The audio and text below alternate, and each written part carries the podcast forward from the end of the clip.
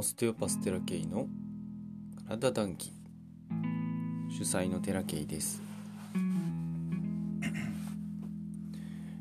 今日も朝6時ちょっと過ぎから録音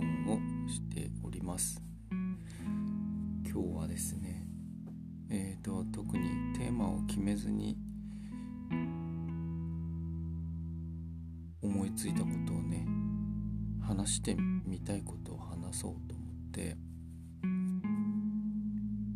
で朝起きた時になんか昨日とは全く違うような感覚だったんですよね。違うっていうのはなんかもやがかかってないっていうんですか。もやっていうかこうまあ簡単に言うとよりクリアになってる自分、まあ、自分余計なもんくっついてないなっていう感じはしたんですよ。朝起きてすぐに。で体の表面がまたこうピリピリピリピリピリこう振動してるようなブブブブブっていうようなおそらく俗に言う生命力のこう現れのような今もちょっとこうビリビリはしてるんですけどを感じるんですよね。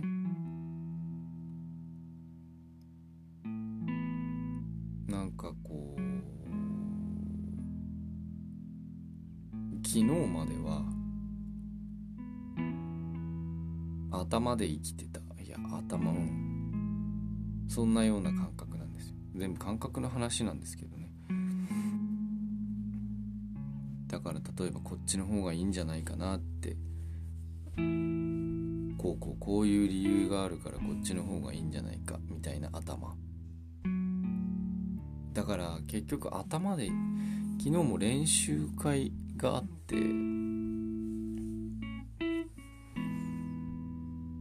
もうかなり熟練のねオステオパシー学んでる人が僕がやってる主催の練習会に来てくれるんですよいつも。でお金払ってきてくれるんですけどお互いになんかこう学んでるっていうか あの現場を楽しんでいるっていう感じがすごくあってとても楽しい練習会なんですよ僕も僕がお金いいてるのが申し訳ないぐらいでやっぱ皆さんね実力があるし臨床を常にやってるのでどんどんね新しいことを取り入れているわけですよ。まあもちろんこう針針の知識も持ってる人いるしでそれでこうするんですよっていうような話も聞いたりとか。あとね色？色色紙色紙、えー、付箋がたまたまあって僕の治療院に。その付箋を使ってちょっとしたあ組織の解放をするみたいなのも見せてくれたりとか。うわこの人たちやっぱすげえなって思ったんですよ。でじゃあ何がすごいかって言ったら何て言うか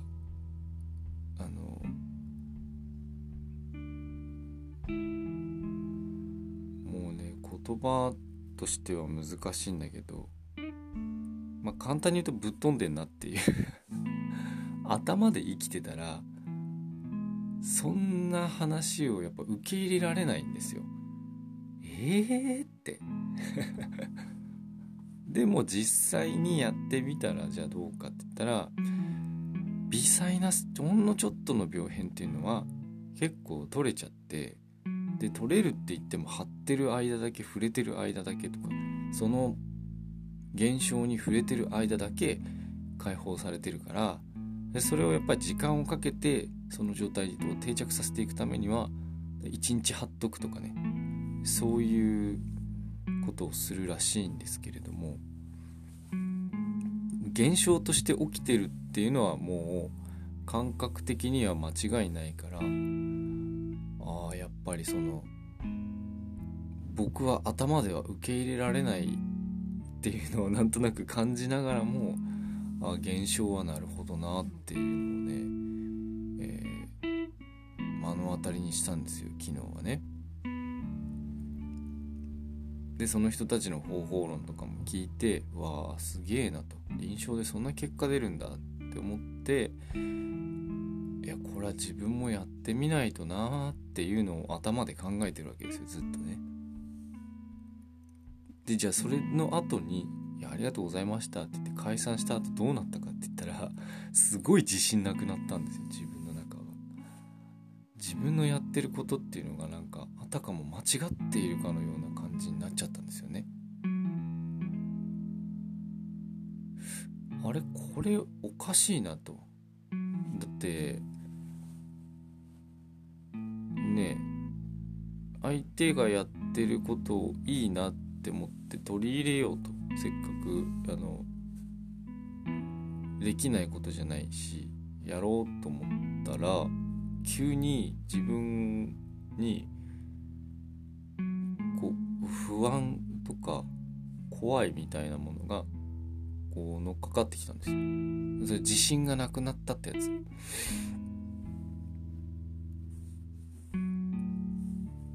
あれは良くないなと思って。練習会ですごく高まってたのに何か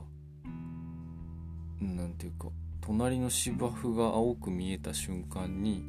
自信がなくなったんですよ。自分のやってることに。だからあやめようと思って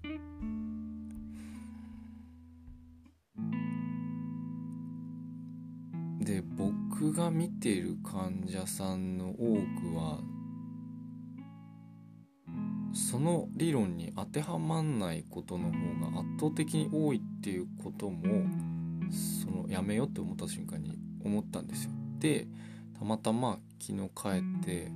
妻の施術をした時にそれは使えたんですよ確かに。その理論やってることは使えて実際に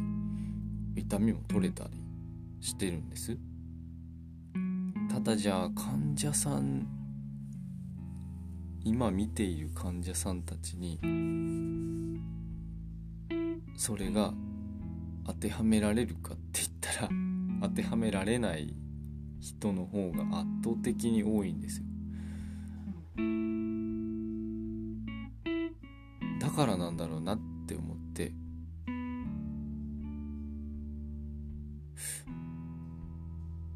やっぱり自信ってすごい重要なんですよ。自分を信じるって書いて自信ね。他の人の方法って本当に魅力的に見えるし他の人の意見ってとても魅力的なん魅力的なんですよ。実際にたとえ結果が本当に出てるか出てないか分かんなかったとしてもすごい向こうが自信を持って発言をしてると魅力的に見えるもんなんですよねどんなどんな言葉でも。でそれを僕みたいに何でも聞いて「へえそうなんだ」っって思っちゃうようなタイプの人間が結構騙される。気はする。騙されてはいないんだけどその方法って実際に使えるので騙されてはいないんだけれども自信なくしちゃったらダメなんですよ。自分のものを確立した状態でエッセンスとして取り入れていかないと自信なくなっちゃうんで。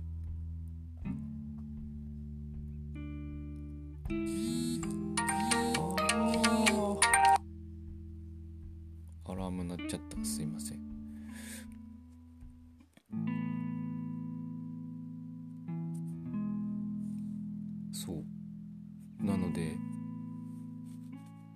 とにかくまあ羨ましさとかこれは、まあ、嫉妬とか羨望に近いのかなそういうのってものすごい自信なくなるんだなっていうのを気づかせてもらいました今回ね。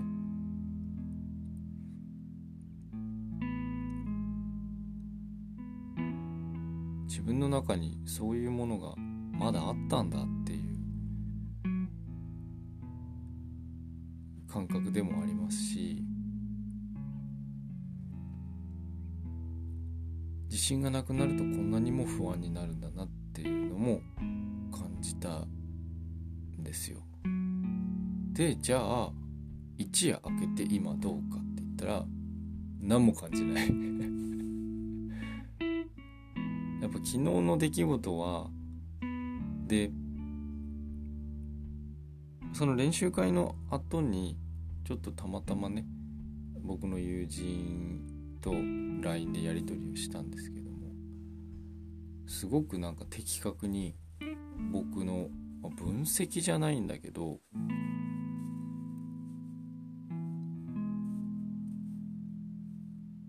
こうしたらいいんじゃないかっていうことをね言ってくれてでそれも結局はまあ僕の選択なんですよ。やるかやらないかっていうのもね。もその話はあまりにも的確すぎてブログにも書いたような内容をねその古い防具の話をしましたけれども無意識でね自分でも身を守ってたんだなと思って。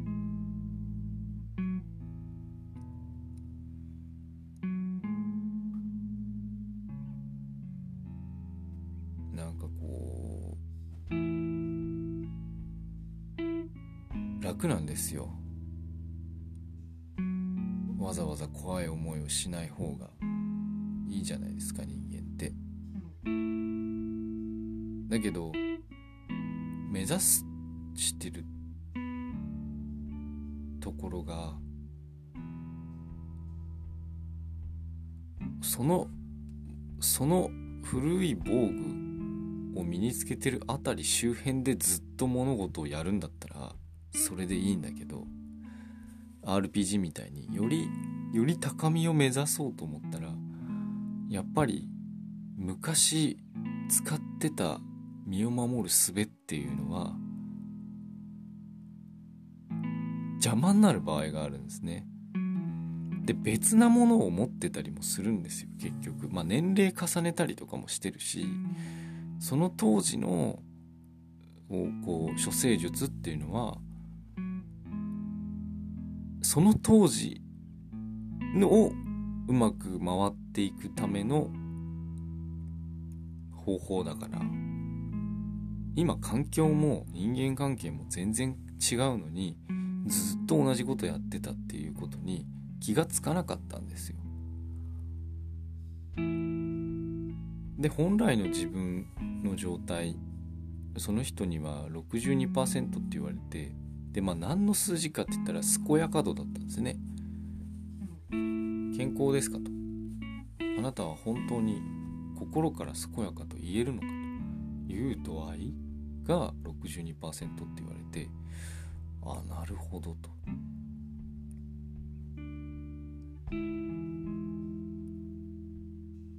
まあ、仮に全力で健やかだった時を100としてその対比として62%なんだけれどもその当時を知ってるその僕の友人からするとむっちゃ抑えてるよねっていうのを言ってくれたんですよ。僕は抑えてる自覚もなければ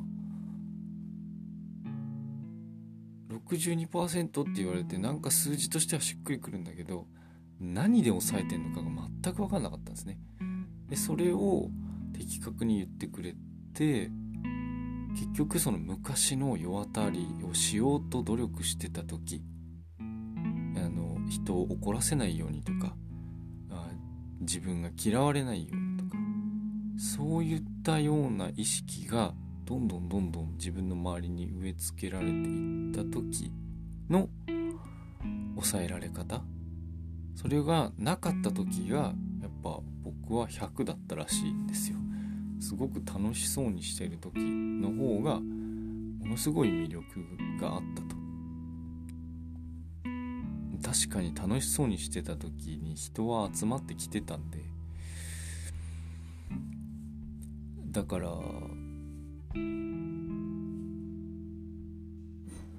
昨日のおかげ昨日の話のおかげで一つか二つかいくつか分かんないけどなんか外れてもっと出していこうというか楽しんでこうって本当にずっと思ってたんだけど楽しむってあの時を思い出して楽しむって今本当にできてないなって思ったんですよね振り返って改めてね。だからなんていうか多分人間ってどこかで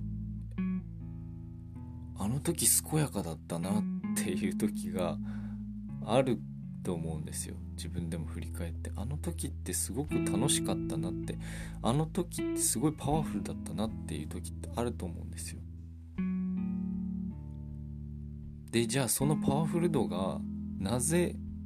なぜ今もしね自分が健やかじゃないと思ってる人はなぜ健やかじゃなくなったのかっていうところまで遡ってみるのが僕はいいと思っていて、まあ、ノート活用するでもいいしでその時の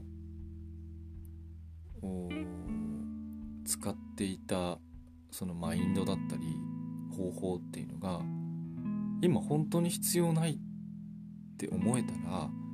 なんか外れます。本当に。僕は朝起きてびっくりした。なんかあれまたクリアになってるっていう感じで。でこの音源もう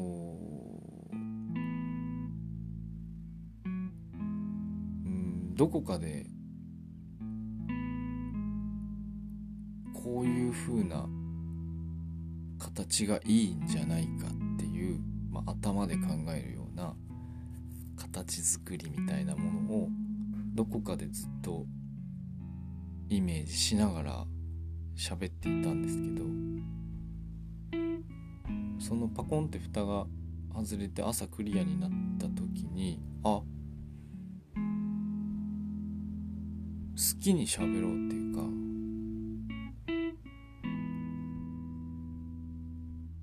まずはこの喋るっていうことを自分が本当に楽しくやっていかないと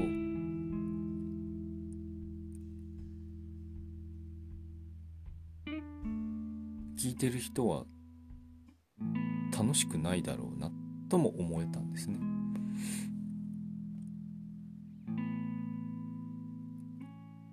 うん、だからこういう間とか。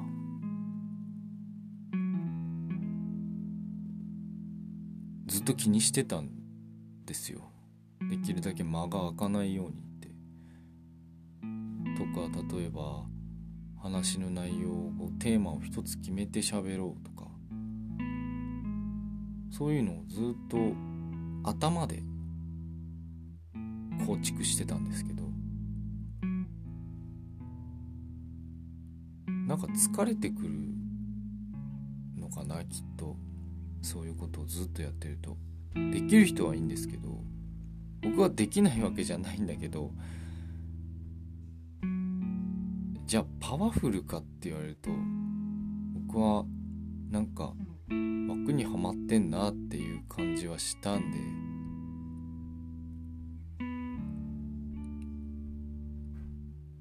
ずっとね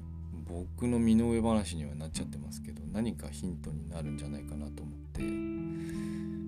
僕はなんかそんなスピリチュアルな能力なんてないし何かが降りてくる言葉が降りてくるってないし別に 何かが見えるっていうこともないしただただ好きなことをやってこう。でそれが好きなことできることと好きなこととやりたいことと、まあ、一緒な一緒くたにしてるんですけどそれで人生生きていきたいなっていうところで今いるんですよね。もちろん生きるためにはお金が必要なのでなんとかお金を稼ぎながら生きてる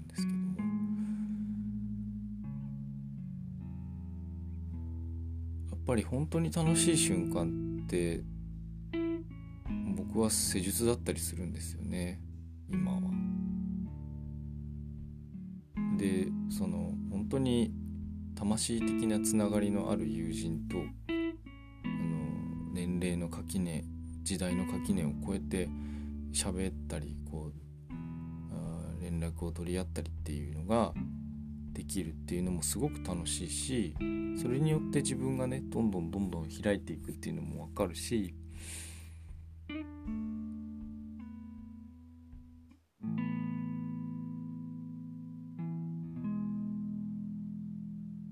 新しいつながりだったり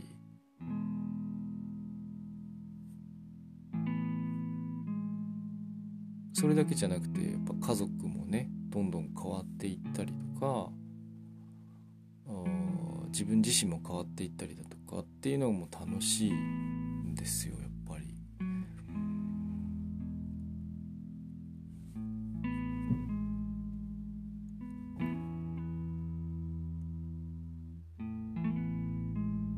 なので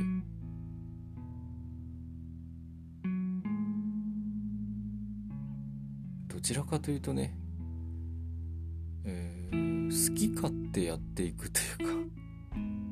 そんな進み方をまずやってみようかなって思って今回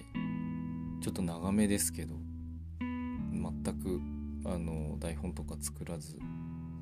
テーマも決めずつらつらと喋るということをねまずは一歩としてやってみました。雑談する時も何か一個話をテーマを持ってやってったらきっと聞きやすいだろうなとか思っちゃったりしてたんですけど。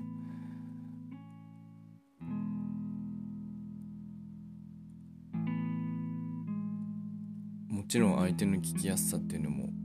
ある程度は配慮しながらもそこを最優先とせず僕が